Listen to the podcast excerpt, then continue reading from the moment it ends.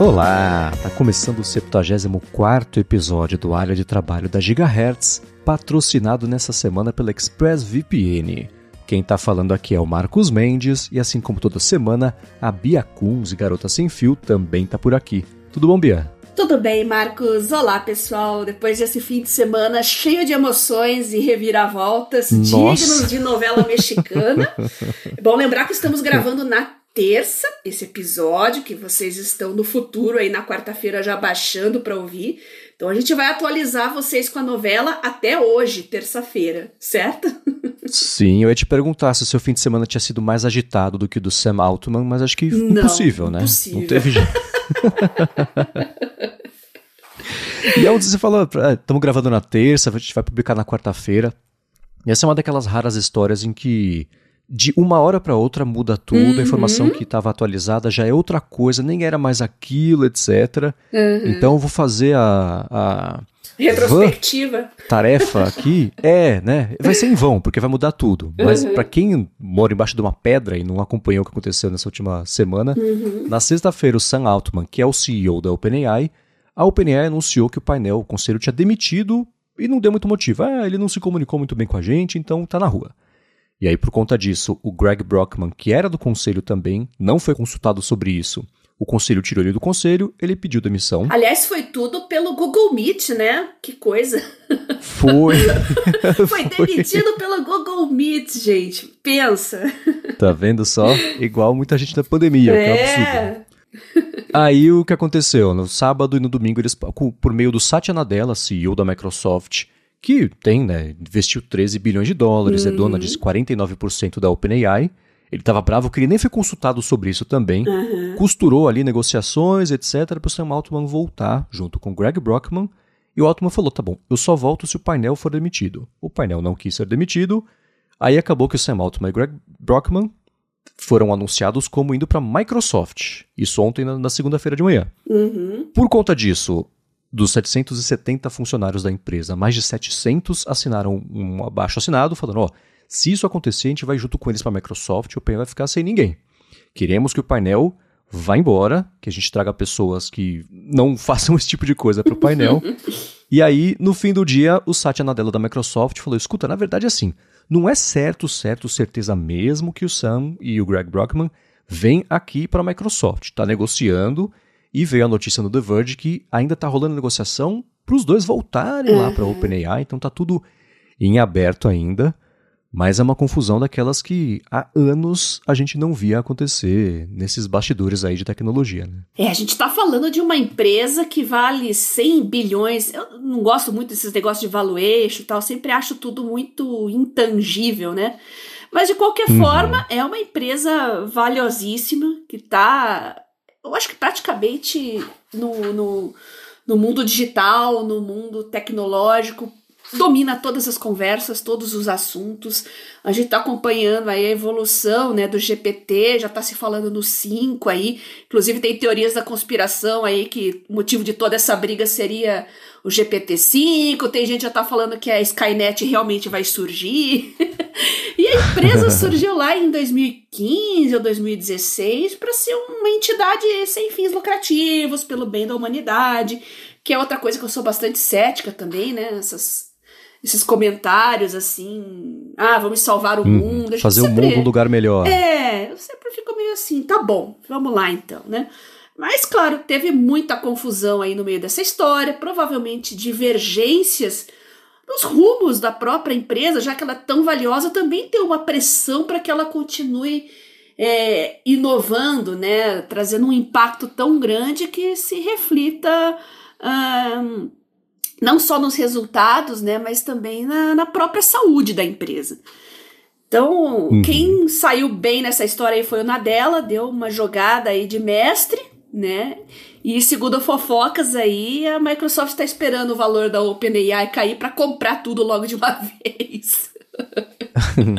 é, teve, nessa última noite, né, de segunda para terça, apareceu a notícia de que ao longo desse fim de semana a OpenAI tentou se vender para a Anthropic, que é uma das principais concorrentes dela. O negócio acabou não sendo feito, que a Anthropic falou: vocês sai daqui, nem fala que vocês falaram com a gente, que a gente não quer essa confusão. E Tem muito assim, tem muito rumor sobre o que pode ter causado isso, é, mas não foi uma coisa só, né? Esse tipo de, de, uhum. movimentação não acontece porque o cara fez uma coisa ou duas erradas. Né? Então, Sim. o que as fontes lá da OpenAI com jornalistas têm conversado é o seguinte: é uma história que vem de muito tempo, desde o lançamento do Chat GPT, na verdade, uhum. no ano passado, por conta dessa mudança de foco. Né? A OpenAI era aberta, aquela coisa de pesquisa, etc. Mas eles tinham recebido, acho que era um bilhão de dólares em, em um investimento inicial, que para esse mercado não dá para nada. Né? Então, a empresa virou para fins lucrativos para conseguir fazer uhum. parcerias maiores, tanto lance da Microsoft, etc. Lançou produtos voltados para o consumidor final, para nós, uhum. pulando, de acordo com parte do painel, etapas de segurança, aquilo tudo é. que vem sendo discutido ao longo desse último ano inteiro. Né? Uhum. Né? E aí, por conta, a gente falou na semana passada dos GPTs, né? E essa parece ter sido a gota d'água uhum. para o painel decidir fazer isso, porque além do lance dos GPTs, que já parte do painel, inclusive o, o, o, principal membro lá do painel, né, que é o Ilya Sutskever, uhum. que é, é, da parte de pesquisa também, etc. Ele é um cara que era mais, não, gente, é, tem que, vamos segurar, vamos garantir que é seguro. Ele foi quem deu esse estopim para acontecer tudo isso, e agora ele postou no começo da semana que se arrepende de ter uhum. feito isso, etc. Tudo errado, né? E aí ele, ele se arrependeu. É. Mas o grande lance é que desde o último ano inteiro tá rolando essa tensão de só colocar coisas para o público versus esperar, garantir a segurança e pesquisa, etc. Culminou nisso aí, junto também do que você falou, né, do GPT-5. O Sam Altman, na última semana, já começou a falar aqui e ali, deu entrevistas, deu um teaser do GPT-5, uhum. falou que é incrível. E mais um, um item nisso de falar coisas para o público que era melhor segurar. É. Então, deu no que deu. Mas nada disso confirmado, é só jornalistas que não dormiram nas últimas 96 horas e vêm tentando apurar o que aconteceu. eu achei engraçado o Kevin Roos do New York Times postou no Threads ontem. Quer saber o quanto eu tô cansado, gente? Eu acabei de tentar colocar minha carteira para carregar. eu achei excelente. É, mais ou menos eu também. eu tô assim, eu guardo às vezes o pão dentro da geladeira quando eu tô cansado. e põe o telefone na torradeira. É. Né? Mas esse é um assunto. E eu imagino que, bom, você está bem mais envolvida do que quase todos nós aqui nesse nessa junção entre tecnologia uhum. e pesquisa e saúde e toda a parte do mercado. Mercado não, né?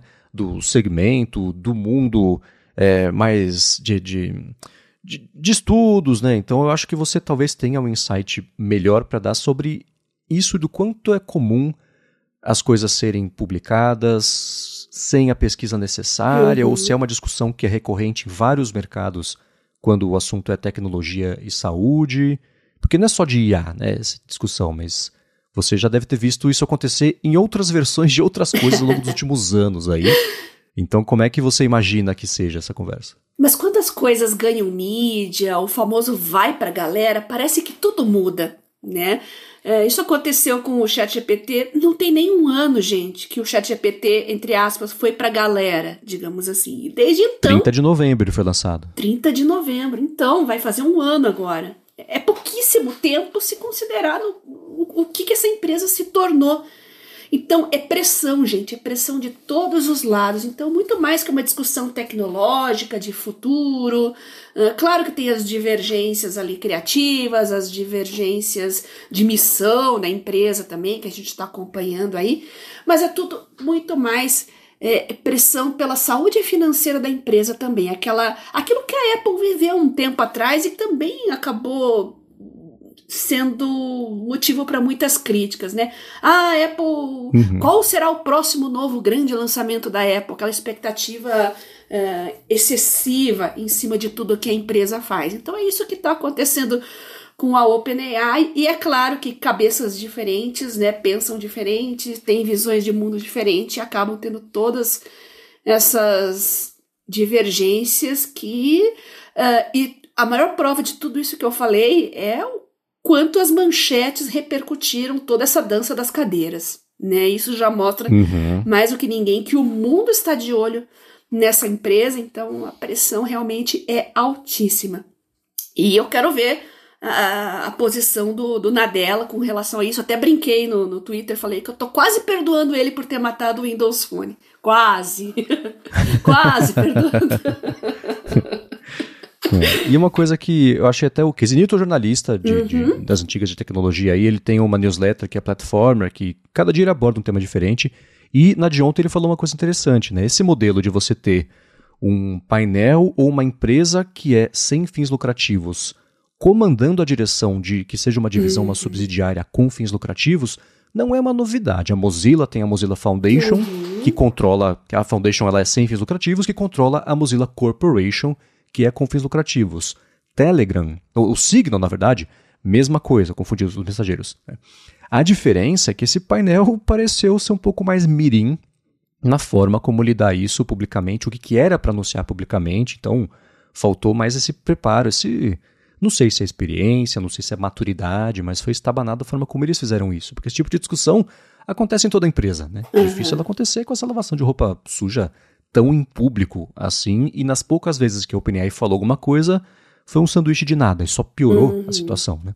Toda vez que eles falavam, ó, oh, o problema não foi o que o Sam Altman fez, o problema foi. Não, não foi o que ele falou, não foi o que ele pensou. Falou, tá, então qual foi o problema, né? Então cada vez que o painel fala sobre isso, eles tentam é, é, livrar mais e mais ali o Altman de qualquer responsabilidade sobre o problema, eles estão assumindo que eles próprios pisaram na bola aí. Mas essa eu, eu acho que, pelo menos, se alguma coisa de útil vai vir disso aí, vai ser reacender a importância da discussão, de uhum. garantir que as ferramentas são seguras. E é segura que eu digo assim, né? Por exemplo, lá no começo o ChatGPT ensinava a fazer bomba, coquetel molotov, gás sarin, sei lá, essas coisas que não devia. E a defesa, ah, mas se a pessoa pesquisar no Google, ela também consegue. Tá, mas tem uma diferença de escala de acesso, de facilidade de chegar na informação. Então são essas coisinhas, né? São essas coisas que vêm incomodando aí a galera que é mais voltada para esse mundo acadêmico e de pesquisa uhum. de segurança para depois lançar versus a pressa de lançar logo para faturar logo e ir para a próxima coisa, depois uhum. para a próxima coisa, cada vez maior em escala. Então, de novo, tudo isso em cima de não digo especulações, porque são jornalistas em quem eu confio que foram apurando essa história toda, mas confirmado mesmo por parte da OpenAI, não tem muita coisa. Mas essa é uma das histórias mais malucas que eu já vi em muito tempo. O pessoal brincou, ah, no começo, ah, tipo a história do Steve Jobs, demitido da é, Apple, todo depois mundo comparou, voltou. Né? É, né? Só que uma coisa aconteceu em 12 anos, outra coisa aconteceu em 48, quer dizer, segue acontecendo, né? Mas a quase volta a acontecer em 48 horas, é muito louco tudo que está acontecendo. É. Vamos combinar que tudo isso acontece o tempo todo no mundo corporativo, né? Mas a gente está falando de OpenAI, então tudo tem uma dimensão gigantesca, então chama a atenção de, de todo mundo e os olhos se voltam todos para essa história e a gente vai continuar acompanhando que eu realmente estou curiosa com o desfecho dessa história, que não acabou ainda. Uhum. Não, não, tá bem. Parece que tá longe de acabar e, pelo menos assim, na parte de estrutura da empresa, tudo segue funcionando. No fim de semana, eu recebi um e-mail do suporte, um e-mail proativo de alguém do suporte, que eu tinha falado sobre um bug, vi falando com essa pessoa ao longo da semana passada, e aí no sábado ou no domingo, não lembro mais, chegou um e-mail, escuta, só para garantir, você viu isso aqui? Tá beleza? Como é que tá? Eu falei, pô, cara, você tá conseguindo se concentrar no fim dele. de semana em meio a tudo isso que tá acontecendo, eu não conseguiria me concentrar para passar um café. Ele segurar o emprego dele, é, as danças da, das cadeiras é. aí, falou, não, deixa eu garantir o meu aqui, mostrar que eu sou importante, que eu sou eficiente. Nossa, eu inacreditável, exemplo de concentração e de força de vontade ali. Mas é nesse momento é isso que está rolando, a gente pode trazer aqui, mas sim, da parte de ferramenta, o que seria ru ruim, né? Seria a ruína, na verdade, da empresa seria mesmo se essas é, quase 90% da empresa pedisse demissão para ir lá para a divisão de, de para essa nova OpenAI dentro da Microsoft. Uhum. Mas enquanto isso não acontece, a OpenAI segue com excelentes produtos e perspectivas do que vai vir por aí. Uhum. Eu acho que é inevitável acontecer o que, né, se, se é, 700 dos 770 funcionários, né, então 90% da empresa fala, vou embora se vocês não forem embora, vocês já demitiram o, o presidente, demitiram o CEO, é. e todos querem que vocês fiquem sustentável, né? Como uhum. é que uhum. você como é que você resolve uma situação dessa de tipo, não, o, o CEO pode ficar fora mesmo, essas 700 pessoas que estão insatisfeitas podem seguir insatisfeitas ou podem ir embora, o que sobrar a gente trabalha. Não, não dá, né? Uhum. Então o único caminho para frente aí que eu acho é, é, isso mesmo. O conselho vai acabar indo embora. O Sam Altman e o Greg Brockman voltam para a empresa, formam um novo conselho, incluindo com alguém da Microsoft uhum. representando ali, né? Porque a Microsoft certamente vai querer ter um lugar na mesa agora, porque é, é dona de metade da empresa. E ficou sabendo disso publicamente junto da gente, né? Não é o melhor uhum. jeito de você lidar com isso. Verdade. Então o caminho deve ser esse, mas até lá ainda vai ter muita pipoca, né? Muito bem, vamos começar aqui com os follow-ups em relação às últimas semanas. E sobre como são os setups aí do pessoal que escuta aqui o área de trabalho, o Márcio Costa falou que usa um iPad Pro M1 como dispositivo principal dele faz uns dois anos, e o setup em casa é com o iPad plugado no monitor externo USB-C 4K e usa com o trackpad e o teclado da Apple. Então ele usa basicamente o iPad como se fosse mesmo ali Legal. O, o computador com periféricos e monitor, etc., uhum. que é uhum. super bacana, né? Ele falou que usa essencialmente para estudos, então Liquid Text, aí, Bia. Hum. Mapas mentais, PDFs, Pages, leitura e revisão para anotações também em PDFs, e apps de escritório tipo pacote Office, muita revisão de PPTs, Word, edição mais simples sem grandes formatações complexas, né? Consulta de Excel, Web, Gira também, Wiki. E ele falou que esse setup atende muito bem ele, ele perfeitamente, é muito rápido, a bateria dura muito e com 5G ele falou que consegue trabalhar em qualquer lugar. Fato é que muitas coisas se acaba fazendo diferente do que faria num desktop, principalmente ações mais massivas, né, relacionadas a arquivos, etc. Mas no geral atende bem e reduz a preocupação dele de manutenção. Nossa, é muito parecido com o meu perfil. Legal, Márcio, adorei ver como é que você usa seu iPad Pro M1, bacana, e os aplicativos muito bons também. Liquid Text já elogiei pra caramba também. E o que ele fala aí com relação à manutenção, realmente você não quer ficar se preocupando com isso quando você tem muita coisa para processar, para redigir, para revisar, para produzir, você realmente não quer se preocupar com manutenção. Então o setup dele está perfeito. Uhum. É, e essa, isso que ele comentou, né? Fato é que muitas coisas você acaba fazendo diferente do que faria no desktop. Uhum. É uma coisa que, quando eu tentei trabalhar no iPad, foi por uns bons dois anos, talvez foi exatamente assim, né? Até eu concluir que não era para fazer do jeito que eu conhecia, mas de um outro jeito para chegar no mesmo resultado. Falei, ah, tá. Aí entendi esse lance de trabalhar no tablet, não no computador. Uhum. Tudo bem que ao longo desse tempo, né, que acho que foi 2016, 17, 17, não sei. É, a plataforma evoluiu bastante, né? A Apple parou de tentar fazer o iPad ser só um iPad, deixou ele um pouco mais próximo de como seria trabalhar no desktop, até o suporte a mouse que não tinha naquela época, e etc. Então ela própria vem ajudando aí, mas uhum. ainda com essa divisão conceitual que eu acho meio burra, né? Não. O quem mexe no iPad vai fazer de um jeito, não vai ter janelas do jeito que as pessoas querem, não vai ter um monte de coisa, vai ter do nosso outro jeito aqui. Acho que isso atrapalha um pouquinho, mas tá aí. O Márcio Costa mostrando que rola sim de trabalhar desse jeito. E é só não ser tão engessado, talvez, quanto eu, que dá para chegar no mesmo resultado, sim. Perfeito. E a gente recebeu uma dica, Bia. A gente falou sobre o Kindle são os assuntos permanentes aqui do área de trabalho. O R. Teodoro mandou um link pra gente do Kindle Scribe, que lá fora, talvez por conta da Black Friday, uhum. tava por 240 dólares, e não os 340 que geralmente ele custa, mas até publicar a gravação aqui hoje já esgotou. A boa notícia é que tá chegando a Black Friday, então certamente vai ter promoção desse tipo de coisa. Vale ficar de olho, né? É, uh, lembrando que a Black Friday lá é uma Black Friday bem robusta, então tá tendo muita promoção. Uhum. É, recebi muitos links aí de, inclusive, acessórios. E uma coisa que eu vi muito no Twitter o pessoal falando é que com esses apagões de energia aí, o pessoal de São Paulo, no Rio, é, o Sudeste e o Centro-Oeste em geral, né? O pessoal tá comprando muito power bank, viu? Agora tem aqueles power banks de 30 mil miliamperes, né? Aqueles bem robustos, porque é para segurar 8, 10, 12, às vezes até 24 horas sem energia. Então, o mundo não pode parar, o trabalho não pode parar. Então, é bom garantir não só um, mas alguns power banks também, viu? É, né?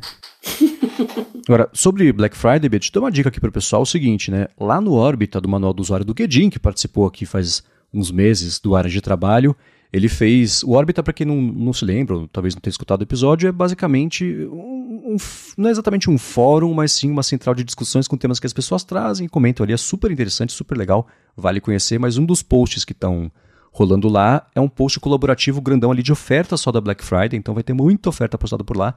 Vale passar aqui na descrição, pegar o link e ou acompanhar, ou principalmente contribuir também com o que vocês encontrarem aí de Black Friday, que já tem coisa bacana. Legal. Tem muita gente procurando tablet com caneta também. Eu toda hora vem alguém me perguntar, né? Se souber de alguma promoção, bom, a hora é agora, né? Tá uhum. rolando Inclusive o S6 Lite, né, que a gente já falou que tá há alguns anos, você acha por 1.200, 1.300, que é um preço muito bom para estudante, né, que tá sempre quebrado e não precisa também de tanto poder de processamento, não precisa ter é, a última geração do dispositivo, né, precisa fazer as coisas e ele faz. Então vale a pena garimpar que vocês vão achar coisas legais. Uhum. É, agora você tinha perguntado, Bia, sobre deixar tudo na nuvem, como é que o pessoal faz. Uhum. O Fabiano Castelo falou que tem tudo no Dropbox, no OneDrive e no Google Drive, só que uma vez por semana, por semana, hein? Ele faz um backup de todas as nuvens no HD externo. Ele falou: sigo a máxima, confie em Allah, mas amarre seu caminho. tem que amarrar mesmo. Eu também amarro o meu aqui. Eu tô toda semana fazendo backup em HD também como os maias faziam. Uhum. é, eu acho, é, não sei, me dá um faniquito pensar em backup só local, né? Não é tudo bem que aí não é só local, tá na nuvem é. e aí tem o local também, caso precise, etc. Uhum. Mas eu hoje em dia eu tendo muito mais a confiar no serviço que armazene e deixe lá no servidor cujo SLA, o motivo de existir da empresa é esse, né? uhum. né? É, você compra esse serviço do que eu deixar no HD aqui e daqui há dois anos eu falo, putz, cadê o negócio? Deixa eu pegar lá, eu vou espetar o HD, ele não funciona mais, né? É, então é me dá um medo de guardar as coisas só em HD físico ali na gaveta. Mas é uma alternativa a mais para fazer o backup. Claro. É, a gente tem que pensar também, às vezes tem coisas que escapam uh, da responsabilidade da empresa, né? Às vezes a gente tem um apagão aqui, tem um, um problema que nos impeça de acessar a internet, é, um temporal, e você fica sem internet, mas você precisa continuar trabalhando, fazendo suas coisas, pelo menos você tem cópias offline das suas coisas, né? Então, uhum. não é só uma questão de confiar na empresa X, Y, Z, mas é na infra que a gente tem aqui, né? Sim, Shit exato. happens. É, exato. Agora, Bia, você comentou no último episódio sobre fazer um upgrade além do seu Mac, né, mas também do seu PC Windows, por conta de softwares aí que rodam só no Windows. Isso foi dentro do assunto de quero um Mac novo, né, que o pessoal ajudou a gente aqui. E o Adriano e o Marcelo Santino falaram, levantaram uma hipótese aqui, né? Será que uma solução mais barata, talvez, caso esse software rode bem nessa arquitetura, não seria comprar o Mac e rodar um Parallels para ter esses softwares do Windows tudo numa máquina só? O Adriano, por exemplo, falou: tem um MacBook Air M1 e rodo vários softwares tanto no Mac quanto no Windows tranquilamente só com 8 GB de RAM. Então, ele perguntou se você já cogitou essa possibilidade e o Marcelo falou uma coisa parecida, né? Que é, sabe até que você falou que não quer gambiarras, né? Mas o Parallels não seria exatamente uma gambiarra. Antigamente até tinha aquele lance de boot do Windows no Mac e tal, mas não é nada parecido com isso. Ele falou que é realmente uma virtualização muito integrada com o Mac e funciona super bem. Tem até um trial de 30 dias, né? É tão simples quanto instalar e escolher. Quero um Windows, quero um Ubuntu, e ele baixa já a ISO, instala e te dá o sistema prontinho. Ele falou que vale a tentativa. É algo que você está disposta a fazer ou igreja e Estado? Deixa uma coisa numa coisa, outra coisa noutra coisa e vamos aí. Pensei nisso sim, e o motivo de eu não ter adotado vai surpreender vocês, né? Na verdade, em 2017, já comecei a mexer com um pouquinho de programação, algumas coisas na universidade lá, e eu acabei comprando um notebook Windows que tá dual boot com Windows e com Linux, o Mint também. E o motivo de eu não ter usado um Mac para isso é que eu odeio sair com o Mac por aí, gente. Ele chama muita atenção. É um motivo mais prosaico, assim, mas ai, é, é, tenho pavor de chamar atenção nesse sentido, assim. Eu ando muito sozinha, caminho, ando muito a pé e tal. Vocês entenderam, né? Então, querendo ou não, o Mac, ai, aquilo lá chama muita atenção, né? Mais que iPhone, né? iPhone tá em todo lugar, mas um MacBook, gente, é, você abre, todos os olhares se voltam para você. Então, melhor não. É. Muito bem. Agora, teve um outro feedback aqui sobre acumular milhas de cartão de crédito, que eu falei na semana passada sobre quem faz disso um verdadeiro hobby, e cada um, cada um. Né? Não foi uma crítica, mas foi uma observação é, eu quero falar um feedback sobre isso, mas antes eu vou tirar um minuto do episódio para agradecer a ExpressVPN que está mais uma vez patrocinando o área de trabalho e oferecendo um jeito de você pagar 12 meses e ter 16 meses de acesso a uma VPN segura e rápida. Ainda por cima, ExpressVPN é o seguinte: se você se conecta a Wi-Fi públicos, tipo aeroporto, shopping, hotel, o da praça aí da sua rua. O que acontece é que seus dados podem ser coletados, o site que você acessa por quanto tempo, aplicativos, servidores, streamings, conteúdos, isso pode ser coletado para depois ter vários destinos, né? Um deles, por uhum. exemplo, instituto de pesquisa, pode até ser uma coisa mais idônea, mas ainda assim não é legal ter esses dados coletados, e é aí que entra a ExpressVPN. Se você se conectar por meio dela, quando você for usar algum Wi-Fi de graça, os seus dados passam a ser criptografados, nem quem está oferecendo a conexão consegue ver o que está acontecendo com ela, o que aí sim é o jeito seguro de navegar. E uma outra coisa bacana é a seguinte, né? Se você se conectar, por exemplo, para um servidor dos Estados Unidos, quando você for usar ExpressVPN, você vai acessar os seus streamings e o catálogo que você vai ver vai ser o dos Estados Unidos, não do Brasil, com muito mais coisa, ou pelo menos coisas diferentes do que tem aqui. Eu uso todo dia, basicamente, para fazer justamente isso e não perco em velocidade. Não tem buffering, não fica pior, não cai a qualidade da, da, da, do vídeo. Eles investem muito aí nessa estabilidade e velocidade da conexão. E para conhecer melhor e ver como é fácil colocar ExpressVPN no telefone, no tablet, no computador, no roteador direto da sua casa, se você quiser para tudo passar já a ser roteado aí pelo jeito mais seguro do ExpressVPN, ou então até na sua TV, dependendo do modelo, faz o seguinte, vai em expressvpn.com/ad trabalho, tem link aqui na descrição do episódio, que por meio desse link, primeiro, você vai ter 30 dias de graça para experimentar a ExpressVPN, e aí sim, para assinar o plano anual, são três meses a mais. Então, o primeiro mês de graça paga pelos 12, depois tem mais 3 de graça no final, 16 meses pagando 12 por meio de expressvpn.com/adtrabalho, tem link na descrição do episódio. Só viajar no fim do ano, por exemplo, vai ter que depender de Wi-Fi público, é bom garantir a sua segurança. De uma vez, expressvpn.com/adtrabalho. Obrigado ExpressVPN pelo patrocínio de mais esse episódio aqui do podcast e pelo apoio a toda Gigahertz. Aproveitem essa oportunidade, preços muito bons. Agora tem férias chegando aí. Agradeço muito ao pessoal da ExpressVPN por proteger os ouvintes do área de trabalho nesse verão, nesse período de férias que está chegando aí. Obrigado e vamos lá, Bia. Sobre acumular milhas, a prática de acumular milhas no cartão de crédito, o Rogério Buzelli falou que até 2017 ele fez algumas viagens para os Estados Unidos e Europa, isso com a esposa dele, usando milhas.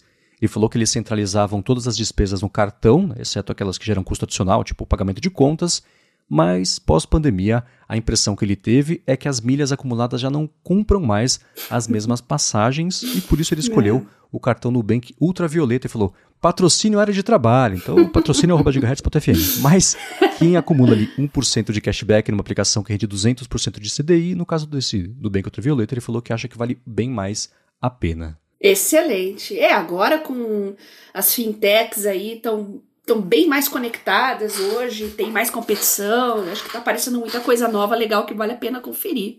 Legal pela sua dica aí, Rogério, valeu. Valeu. E sobre apps de anotações, Bia, o, o, o seu assunto favorito, que eu sei, hum. o Jonatas Costa falou que ele, assim como você e bastante gente aqui que escuta o podcast, ele também renovou o Evernote pelo Google Play por 80 reais. Ele usa o Evernote desde 2011. Ó, tá, tá uhum. concorrendo com você, hein, Bia? Ó, das antigas. Começou com ele.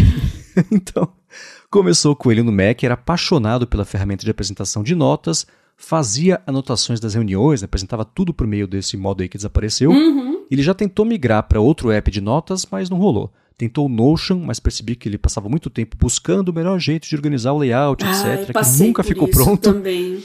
É e menos tempo, mais tempo fazendo isso do que anotando. Já tentou o Obsidian, mas também não agradou. Tentou ultimamente o OneNote e o Samsung Notes. Ele falou que da Microsoft agrada mais pelas anotações com o S Pen. Me sinto mais confortável com toda a área né, para colocar o que desejo ali. Porém, a sincronização, organização também sem as tags e a busca não agradaram. Já o Samsung Notes não tem Web Clipper, não tem uma ferramenta web, não consigo usar para navegar pelo PC. Ele falou que não consegue substituir a pesquisa do Evernote e organização por tags, né? É aquela máxima de guardar tudo, qualquer papel basta registrar ali e pesquisar depois, não consegui isso em nenhum outro. Contudo, no Evernote não consigo fazer anotações com a S Pen. Esse recurso está abandonado no app do Elefante aí uhum. e tenho utilizado bastante em anotações e estudos de artigos. Enfim, tô nesse limbo, ele falou, esperando pelo renascimento do Evernote e tentando achar algo que me atenda. É, o não suportar caneta é o grande problema do Evernote mesmo, né? Com relação ao Samsung Notes, a falta de um clipper ai, é uma chatice também que me incomoda muito às vezes. E nem no Windows, eu tenho o Samsung Notes, eu instalei no Windows para testar, explorar, é o, é o mesmo problema, né? Então, quando eu tô ali no desespero, eu pego uma página, alguma coisa, imprimo, entre aspas, em PDF, né? Uma medida ultra desesperada, jogo o PDF lá dentro do, do Samsung Notes, porque não tem outra solução, infelizmente, né? O OneNote é mais simpático nesse sentido, ele é muito mais flexível em onde obter as, as informações, como você vai alimentar ele. Mas o grande problema do OneNote é que ele é muito pesado e ele tá um pouco engessado, né? Ele tá com aquele formato cara de anos 2000, né? É, uhum. Acho que o maior pecado dele é ele querer se parecer demais com o pacote Office, né? Então ele fica com aquela cara. Por um lado é simples, né? É, quem tá o dia inteiro no Office ali fica se sentindo em casa, mas acaba prejudicando um pouco as possibilidades né, de, de exploração de recursos, entre outras coisas. Mas agora vai ter o loop para competir, né? E eu tô ansiosa para testar. Uh, a gente já vai falar dele daqui a pouquinho, porque a gente já comentou em episódios anteriores. Eu não consegui entrar no beta, por algum motivo me bloquearam, mas é, eu acho que é da, por causa do corporativo lá, não me deixou participar de nenhum beta, mas enfim, espero que agora eu possa testar e, e fazer uma comparação mais completa para vocês. Boa, a gente vai falar dele, mas eu quero saber antes, Bia, sobre que final, uma coisa que finalmente chegou aí para você foi o lance das buscas com IA no Evernote. Então, tenho certeza que muita gente também ficou curiosa. Diga lá como é que foi. É, inclusive mobile, né? Eu descobri por acidente isso aí essa semana, mexendo ali.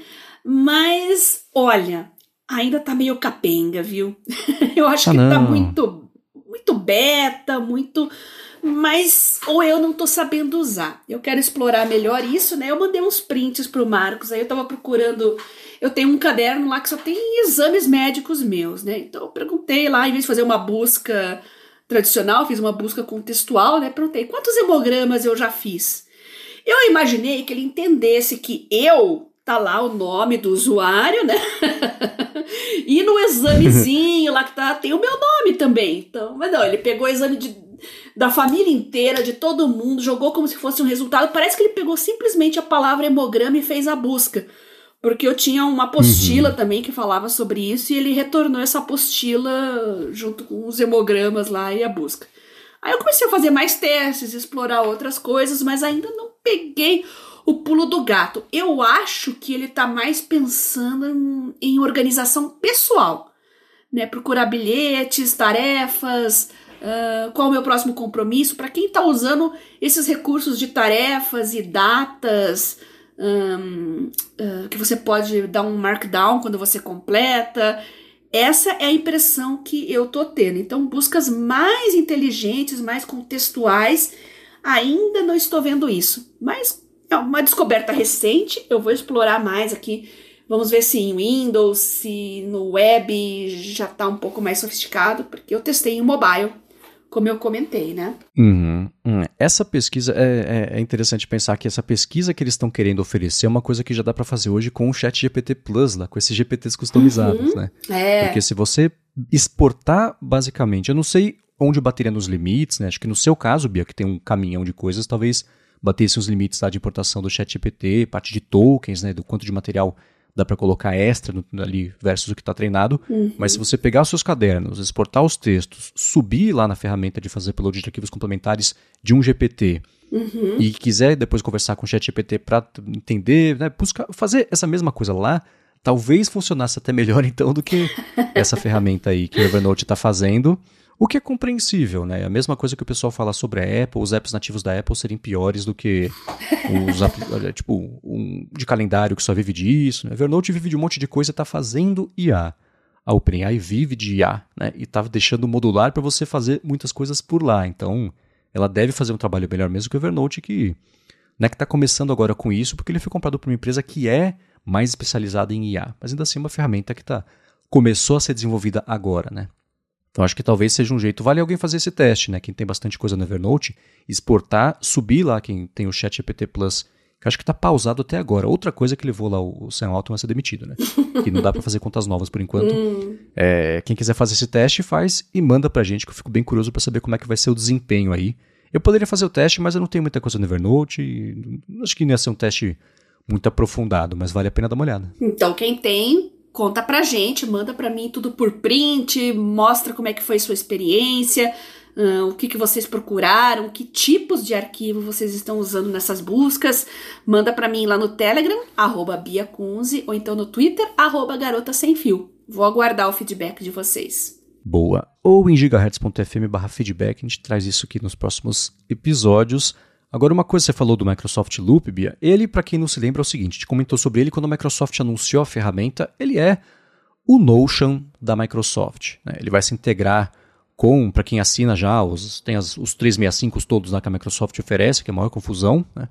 E ele é, tem até o, o jeito de, de, de, interface, de organizar as notas é muito parecido mesmo com o Notion.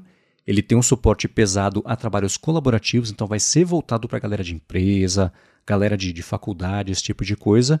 E uma vantagem enorme dele é a seguinte: ele tem basicamente widgets que você pode trazer de documentos do Word para dentro dele ou pegar as coisas dele e colocar dentro do Word. E aí é uma janela só para aquele conteúdo para você editar, ficar já sincronizado para todo mundo. Eu achei super interessante isso aí. Eu dei uma fuçada rápida, porque eles abriram o Microsoft Loop num beta público, tá bem instável ainda. O uhum. tempo inteiro eu tentei com Wi-Fi no 4G, no 5G, né, no, no, no, dado do operador de, de telefone, tem, tem vários navegadores, em todos ele fala, putz, não consegui salvar, puxa, o servidor tá ruim, não, sua conexão tá estranha. Então, não dá para depender dele ainda. Mas tudo o que eu mexi, eu vou deixar na descrição aqui links para quem quiser ver as demonstrações, né, matérias a respeito dele. Ele parece ser um, um concorrente de peso aí para essas funcionalidades que vão além da anotação. É muito é. foco em colaboração, né? E especialmente pessoal de empresas e pessoal mais corporativo, mais é, de, de, de, faculdade, enfim, uhum. mais acadêmico também. Eu acho muito legal ele se integrar com todo o leque de serviços da Microsoft. Acho que isso, isso é esperado de um serviço como esse, considerando o DNA da empresa, que é desenvolver produtos assim mas eu espero um pouco mais de flexibilidade, como o próprio Notion, o Evernote já tinham, integrar com terceiros. Vamos ver se a Microsoft está disponível a uh, fazer isso, ou se vai implicar, vai fazer cara feia. Mas eu acho importante que ele tenha essa flexibilidade, justamente se ele se propõe a ser um, um Notion, por exemplo, né? um Evernote, que é a centralização. Sim do seu conhecimento, né? Um commonplace book, como a gente já falou, né? Só que em uhum. formato digital. Excelente, é. E eu espero também suporte a caneta. espero. É, e você falou do Commonplace Book, é claro que um foco enorme que eles vão colocar na ferramenta é o Copilot, que é, uhum. a, a, gente vai uhum. falar sobre essa uniformização do nome, que vai ser tudo Copilot basicamente é. agora, as IAs da Microsoft. Mas tem uma coisa bacana, né? Se você coloca, por exemplo, vou fazer um projeto novo aqui da feira de eventos que a gente está organizando, que vai acontecer não sei onde. Aí você convida já as pessoas que estão envolvidas no projeto, e com base nisso, nessas poucas informações que você colocou, a hora que está criando um caderno, um documento, ele fala: Ah, beleza, já fica sobre isso. Quer buscar aqui no, no OneDrive? Já tem esse, esse e esse documento aqui que são sobre isso. Uhum. Posso já incluir no, no bololô todo? Uhum. Então ele já traz ali uma base de, de, de, material, tudo que já foi criado, de um jeito automático, sem você ter que pesquisar, para aí sim você é, é, disponibilizar para todo mundo. Então, esse jeito eu achei interessante. Ele também tem um, um, Não é exatamente um menu contextual, é um menu de ações, né? Você aperta ali a, a, a barra e com isso ele traz para você colocar no caderno que seja inserir uma tabela, um checklist, bullet point, lista numerada mexer também nos, nos estilos de texto, né? O uhum. heading, 1, 2, 3, 4, etc. assim. Ele tem já puxa direto ali de templates para você fazer uma enquete, colocar um, um, um registro de progresso ali de, de, de como é que está concluída a tarefa, parte de pergunta e resposta, isso dentro do documento só para o pessoal ir combinando o jogo, tirando dúvidas, né? Ah, quem vai fazer isso? Ah, já estou pesquisando, deixa comigo e tal. Uhum. Aí tem a parte de tags, né? Você deixar comentários para as pessoas mas o mais poderoso disso tudo me parece ser justamente essa integração com o que eu vou chamar de legado aqui, o pacote Office, de você pegar uma parte de um documento lá do Word, só esse pedacinho ficar dentro dele, e se você mudar esse pedacinho dentro dele, você muda também lá no Word, fica tudo integrado, ao invés de você ter informações duplicadas, o que é um pesadelo para quem está mexendo com muitos documentos, muita gente mexendo ao mesmo tempo. Então você ter uma fonte de verdade do que é um documento especialmente colaborativo, acho que é, é arriscado, né? É. Mas também eu acho mais excelente do que arriscado. Essa integração não está muito redonda ainda, né? Eu tô vendo aqui o Microsoft Edge, uhum. eu tô vendo, olhando para o Windows aqui na minha frente. Ele já mudou os íconezinhos, né? Tá copilotando tudo aqui agora.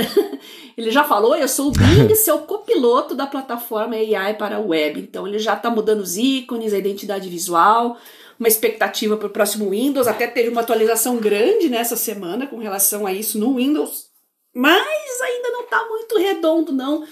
É, eu tava, tô preparando uma apresentação de uns antibióticos de última geração Uh, preciso fazer uma apresentação e eu lembrei que eu tenho alguns materiais de uns 5, 6 anos atrás sobre resistência microbiana, antibiograma genético. Eu falei, ah, mas eu tava com preguiça de procurar pasta por pasta, né? Então eu fiz uma busca no, no Bing mesmo, porque daí ele ia procurar no OneDrive, em todos os lugares, mas ele ainda não achou as palavras corretas, ele não procurou o conteúdo dentro dos slides pelas palavras que eu queria eu consegui achar tudo pelo título da apresentação em si, os títulos dos arquivos, aí ele achou rapidinho. Então tá faltando uhum. mergulhar mais a fundo, mas eu acho que é um, algo que realmente não tá no tempo ainda. Uh, é alguma coisa para os próximos anos, talvez para ano que vem, a gente já começar a ver esses resultados mais inteligentes. Sim, tá, é, deve ser infernal trabalhar em projetos assim nesse momento, porque estão todas as equipes fazendo alguma coisa e que tem que se integrar com as outras, que tá é. tá todo mundo trocando o pneu com o carro andando e, e, e tem que ficar bom, né? Para lançar para o público rápido, logo, uhum. bacana, seguro, né? Volta aqui a conversa da OpenAI. Então, a, a Microsoft me parece que está mais com, com, implementando tudo isso com mais robustez. Uhum. Né? A gente vai falar já, já do lance do, do copiloto mesmo, mas e, e não só colocando essas partes inteligentes no que ela já tem, mas fazendo produtos com base nisso que se integrem com o resto mas olha, o pessoal de gerência de projeto aí deve estar tá de parabéns, porque só de estar tá no ar essas coisas e relativamente rápido, mesmo com esses bugs, né? E falei, o loop para mim tá todo bugado ainda, mas dá para ver para onde eles querem apontar e é interessante. é. O que a gente falou no comecinho desse podcast, né? É pressão, gente. Essas empresas de AI é pressão para todos os lados e inclusive pressão dos usuários para que as coisas engrenem rápido, porque a gente faz tudo na base da manivela. Eu tô acostumada uhum. até renomear os meus arquivos, né? Eu tenho aquele jeitinho que eu faço desde os anos 90, anos 2000. Para quê? Para ficar na sequência por data, sequência de aulas, eu coloco a data começando pelo ano, depois o mês, depois o dia. Por quê? Porque eu quero que é, não é o ideal para mim, mas é o ideal para a máquina. Então, isso são aquelas pequenas coisas que a gente quer se livrar a gente quer coisas mais contextuais, né? Então, uhum. a minha uhum. maior expectativa com relação ao Windows todo integrado, todo copilotado, vamos dizer assim, é você se livrar dessas tarefinhas chatas e uh, chatas e a manivela, como eu bem falei antes, né? Sim. É, é. E o lance dos copilotos, né, entrando nesse assunto já, bom, de novo, Vai ter aqui na descrição o link não só para o Microsoft Loop, mas também para um vídeo que mostra como ele funciona, para um tour guiado também, né, para diferentes parte colaborativa, parte empresarial, você mexer nas coleções dos cadernos, para o pessoal ver como é que é. E quem mexer e quiser compartilhar com a gente as primeiras impressões, né, é assim, putz, era isso que eu queria, ou não, testei e vou seguir no Evernote aqui. Mandem pra gente que é sempre bom ter essas diferentes perspectivas aí, especialmente plataformas tão maleáveis quanto isso, que literalmente cada um usa como quiser, faz o que quiser e ninguém usa do jeito igual ao outro, que é uma coisa incrível, mas é. mandem pra gente. Agora, o lance de copiloto é o seguinte: a gente falou sobre a coisa mais improvável do mundo, bom, até a última semana, né, que aconteceu nos últimos anos da tecnologia, foi que o Bing ressurgiu, né? Ele voltou a ser usado, quer dizer, começou a ser usado por muita gente, o nome Bing voltou a ficar importante porque a Microsoft lançou o Bing Chat, que obrigou o Google a se mexer e lançar basicamente o próprio, o que seria o próprio ChatGPT é, com base em um buscador mesmo. E ao longo dos últimos meses a coisa foi ficando mais, meio devagar, né? Parou de, de, de, evoluir, de crescer. A Microsoft como a gente comentou, todo mundo veio desenvolvendo ao mesmo tempo diferentes equipes, diferentes soluções para IA, a Microsoft arrumou tudo e o lance dela agora é Copilot. Então o Bing Chat agora se chama Copilot, e essa parte de copiloto eu até comentei no Threads esses dias, eu acho um nome muito melhor, porque o Copilot ele é um assistente proativo que manja muito do assunto que você manja, né? A semântica dele é basicamente essa. Bing Chat não quer dizer nada, né? Então eu acho um nome muito forte e que ninguém tinha se apropriado ainda. E ela lançou basicamente o que a gente falou na semana passada dos GPTs customizados. A Microsoft tinha já os Power Virtual Agents e agora se chama Microsoft Copilot Studio, o que de novo você bate o olho, você sabe o que quer dizer. Microsoft Power Virtual Agent não quer dizer nada, né? Então, tudo bem que agentes é uma coisa de A, mas ainda assim esse nome ficou melhor. E com ele você cria basicamente seu próprio copiloto, assim como você cria os GPTs lá que apareceram para a OpenAI. A parte ruim disso é que eu falei, ah, legal, vou testar, né? A Microsoft falou, não, você não vai testar, porque é só para quem tem contas corporativas ou de, de escola, faculdade, conseguem fazer o, login nessa parte aí de, de dessas coisas de, de A da Microsoft então eu não sei, Bia, se você tem uma conta que tem acesso a isso, se você quiser a gente faz um teste ao vivo aqui, senão a gente deixa para falar sobre isso na semana que vem, mas fato é que dá já para criar esses agentes inteligentes customizados para o Microsoft 365 para colocar nas plataformas ou para você usar ali não só o Bing para fazer o que seria o Bing Chat, mas muito parecido com isso que a gente falou do Microsoft Loop, né? Criar uhum. uma coisa no seu contexto, treinado em cima de conteúdos seus, mas que com base nisso você consiga tirar mais proveito. E eles até no onboarding falam o seguinte: você, é, ao seguir em frente aqui, se eu conseguisse, é, tivesse conseguido fazer o login, eu reconheço que a minha, o e-mail, os arquivos, etc., tem direitos para administrar os dados e a conta. Quer dizer, ao usar essa ferramenta, você diz que você pode usar os materiais que você vai subir aqui para fazer essa IA trabalhar, né? Que é uma uhum. coisa que Lá no GPT, por exemplo, eles não falam, então volta aí a questão da segurança, né? É, eu dei uma olhada bem por cima, é uma coisa que eu quero explorar mais agora nas férias, estou em final de semestre, tá uma correria daquelas, mas eu tenho muita expectativa realmente com relação a isso, porque uh, dessa apresentação que eu comentei agora, que eu, que eu quero fazer, uh, uma coisa é fazer pesquisa na web, né? A base de todo o trabalho, todo, tudo que você vai redigir é sempre uma busca geral na web. Mas quando eu fui realmente trabalhar no conteúdo em si, eu queria usar como referência as coisas que eu já tinha. E o sistema fracassou, né? É, ele tinha que ser mais inteligente, procurar melhor as coisas, né? Um material que eu queria que ele resgatasse para mim era uma cartilha sobre antibiograma e ele não achou essa cartilha para mim. Por quê? Porque eu salvei o, o, arquivo do jeito burro. Era uma cartilha da OMS, eu salvei como OMS PDF. Então ele, ah, não. Ele, ele passou batido, né? Só que, eu, só que eu pensei assim, mas eu, eu quero salvar as coisas do jeito burro, eu não quero mais ficar é, colocando títulos imensos em nome de arquivo e colocando em pasta. Isso é uma coisa que a gente quer eliminar da nossa vida, né? Então ele uhum. não tá pronto nesse sentido ainda, e o que eu mais espero realmente são buscas contextuais e inteligentes dentro do meu acervo, dentro do meu repertório, porque eu gosto muito de resgatar as coisas que eu salvo. Esse é um dos motivos de eu continuar com o Evernote até hoje, porque a busca dele realmente acha tudo, acha qualquer coisa, coisa que eu escrevo à mão, nota de rodapé. Uh, ele sugere sempre várias coisas para mim. Às vezes tem a busca na web que ele faz junto com o Evernote. É uma coisa fantástica. E eu tenho muita expectativa com relação a isso no Copilot também. Boa. Agora, para a gente encerrar aqui o episódio, Bia, eu vou trazer duas perguntas. Uma delas é bem direcionada para você, que poderia ser. Já foi, na verdade, um assunto de episódio inteiro aqui. A gente pode fazer uma atualização, ou bom, você pode falar por 5 minutos ou por 40, o que você quiser sobre isso, porque eu acho muito interessante. Listas. O hum. Douglas falou, pediu para você, você tinha comentado sobre a questão de listas, né, criação de listas, etc., faz um tempinho, e ele falou, por favor, comente sobre listas, porque eu fiquei com a pulga atrás da orelha. Então, nos deixe mais inteligentes sobre a forma de fazer, administrar, usar e tirar proveito de listas. Eu só fiquei na dúvida, porque como ele me mandou pelo Twitter, eu não sabia se ele estava falando de listas do dia a dia ou se as listas eram as listas do Twitter. Então, se for listas do Twitter, Douglas, vamos lá. Listas do Twitter é basicamente categorias que você cria para colocar as pessoas que você segue. Por que, que eu gosto tanto das listas do Twitter?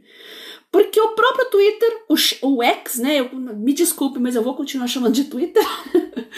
É. Ele continua valorizando aquela página inicial, ou então a sua timeline seca. Né, o algoritmo trabalha aí, o algoritmo esquece da existência das listas. Então, sempre que você acessar, vai estar tá ali tudo em ordem cronológica, ele não vai pular ninguém, não vai sugerir gente que você não segue. É, então, eu praticamente, quando eu sigo alguém novo, eu já coloco dentro de alguma lista para ficar categorizado. E quando eu quero ver coisas de tecnologia, eu acesso a listas de tecnologia. Quando eu preciso ver coisas de genética, de imunologia, tenho listas específicas de cientistas e pesquisadores sobre isso, gente que produz muito conteúdo que vale a pena acompanhar e não corro o risco de aparecer alguma cantora pop na minha timeline a qualquer momento.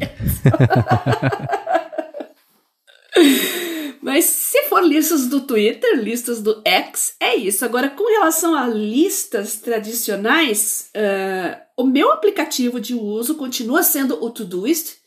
Ele é fabuloso.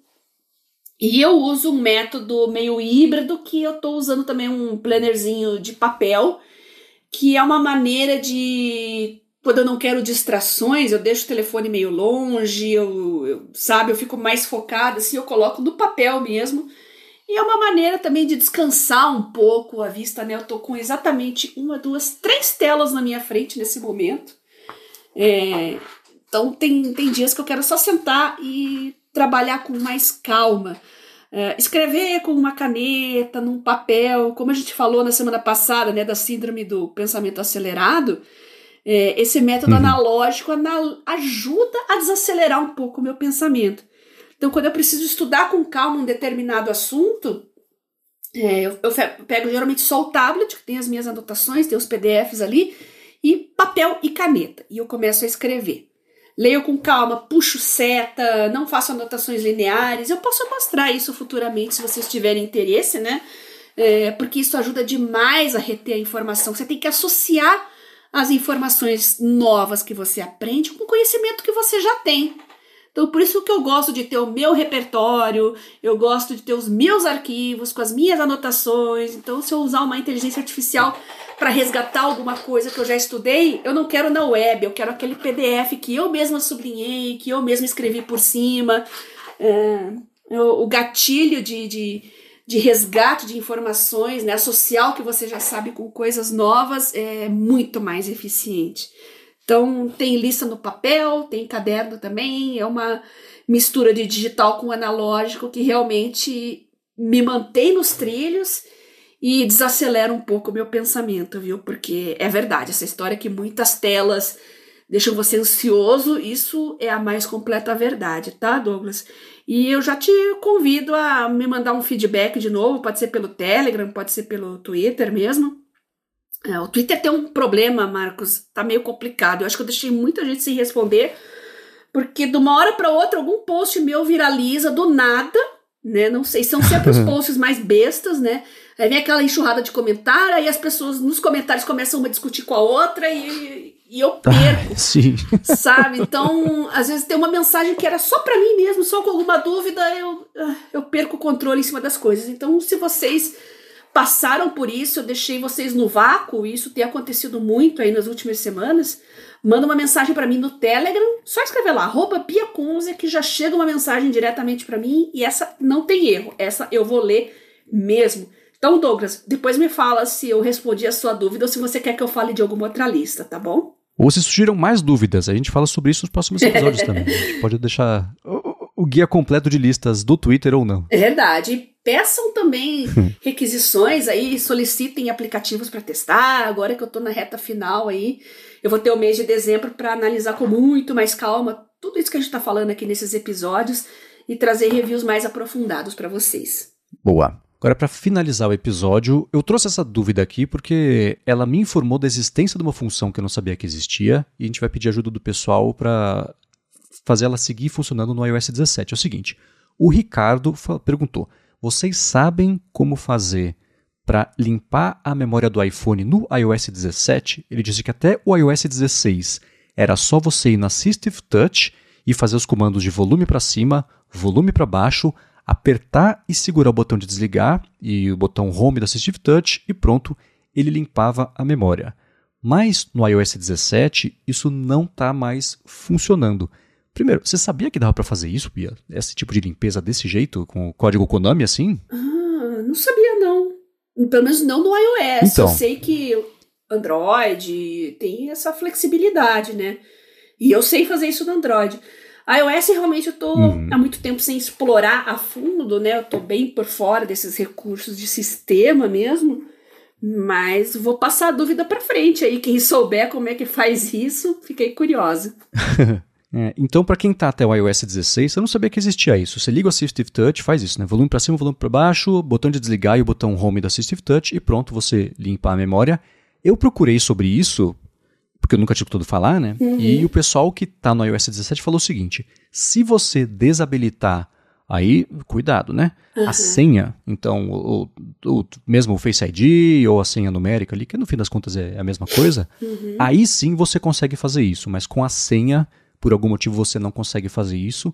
Para mim, tá mais com cara de bug, que eles esqueceram de desabilitar desse outro jeito, do que de funcionalidade, né? Porque é um código Konami dentro do código Konami, mas ainda assim, nesse momento, parece que fazer isso resolve. Agora, eu, eu não sei. Sei lá, eu sei que as pessoas têm. É que nem o lance de milhas, né? Se é uma coisa com qual você se preocupa, dá o faniquito de você abrir o aplicativo, ele tá lá com os dados da última sessão, essas coisas assim, você quer limpar, beleza, né? Mas Geralmente o iOS faz isso de não deixar você bater no limite da memória e vai sabendo o que, que ele vai limpar, é. o que, que é mais importante, o que você usa menos, uhum. para liberar ali para você. Essa foi a minha surpresa realmente com o comentário, porque eu achava que o iOS tinha um sistema de regulação inteligente disso e que talvez é, limpar a memória fosse mais uma questão de navegador, uma coisa específica de navegador, não do iOS inteiro. Então a gente já recruta os nossos ouvintes aí a participar aí nos próximos episódios a respeito disso que nós queremos saber, tá bom? Boa. E a gente quer saber o seguinte também, pessoal. Temas que a gente não tem explorado aqui ainda, que vocês querem que a gente dê nosso pitaco, ou temas que vocês queiram que a gente atualize vocês em relação especialmente ao começo do podcast, para a gente poder seguir ajudando vocês a terem a vida mais produtiva na parte do trabalho, na parte pessoal, no encontro essas duas coisas, no jeito de separar essas duas coisas.